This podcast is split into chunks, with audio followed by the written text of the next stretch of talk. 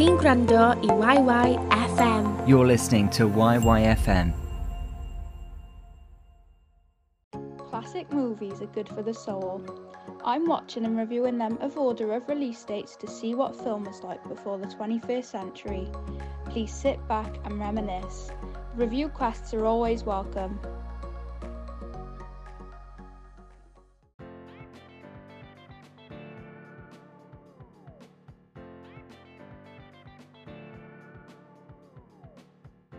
Released in May 1986, Top Gun is an American action drama movie that follows Maverick, Tom Cruise, as he trains at the Top Gun Naval Fighter Weapons School and struggles to fit in with other pilots.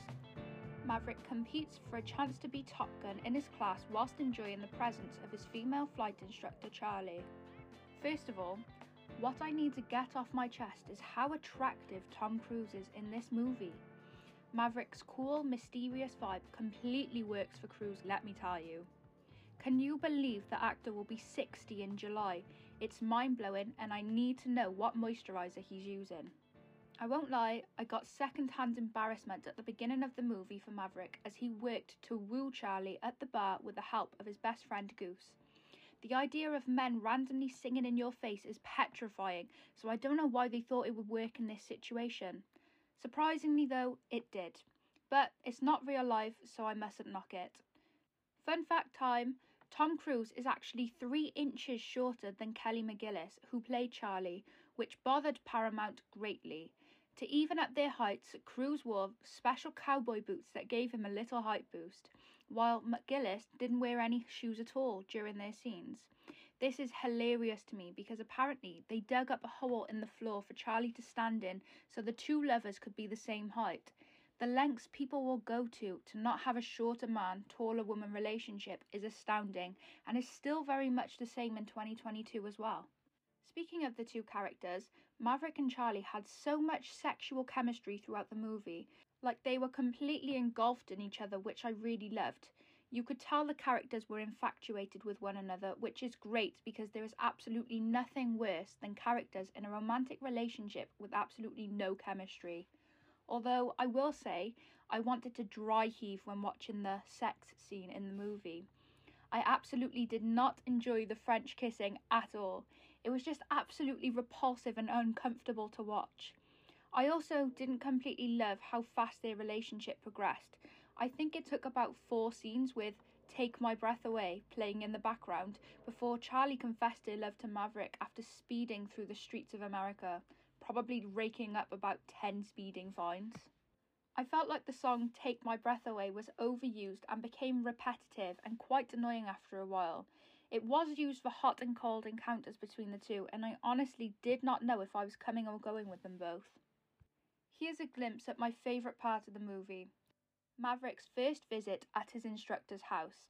Imagine having the guts to turn up to someone's house for the first time and announce you're taking a shower, if you don't mind. I am a huge fan of Charlie for ensuring that she did, in fact, mind. Show him who's boss, girl. Honestly, what goes on in someone's obnoxious mind to invite yourself into someone's shower? It's laughable. Now, I'm gonna be real. As a first time watcher, I really didn't enjoy the movie. I wish I could, but it just seemed all over the place for me. I felt like it had no purpose at all, even being a movie. I was often lost in the plot and struggled to understand who was what, what was where, and how I ended up in this situation. Perhaps if I rewatch it again, my understanding will improve significantly. Don't get me wrong, there were some amazing scenes, like the final fly in scenes where Maverick and the movie's antagonist, Ice, finally came to an understanding. But, to put it nicely, I couldn't keep up with names, faces, seams, anything. But that very well could be a me problem, though, so take what I say with a pinch of salt. What do I know?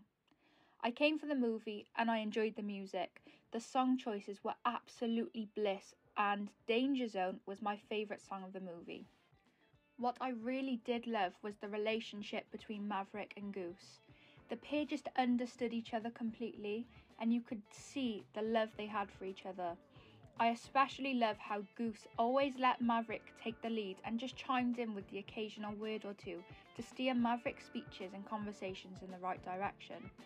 They were definitely my favourite pair of the movie, and I was absolutely heartbroken when what happened happened. With the release of the new Top Gun movie, I'm excited to get more educated by having a rewatch so I can make sure that I'm not missing any important aspects of the classic that may change my initial opinion. Only a matter of days before Tom Cruise and Maverick return after 30 years. I'm so glad I watched this classic to understand the hype. Bear with me with my opinion, I'm sure it will change after a rewatch or two. It was fun, mysterious, and definitely dramatic. 3.7 out of 5.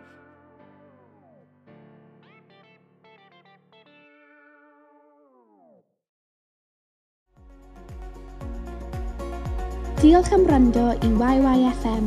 Am fwy o gynnwys fel hyn i ddilyn ni ar-lein ac i adael ni wybod beth hoffech chi glywed nesaf, ewch i itsyyfm.com. Thanks for listening to YYFM. For more content like this, to follow us online, and to tell us what you want to hear more of, visit itsyyfm.com.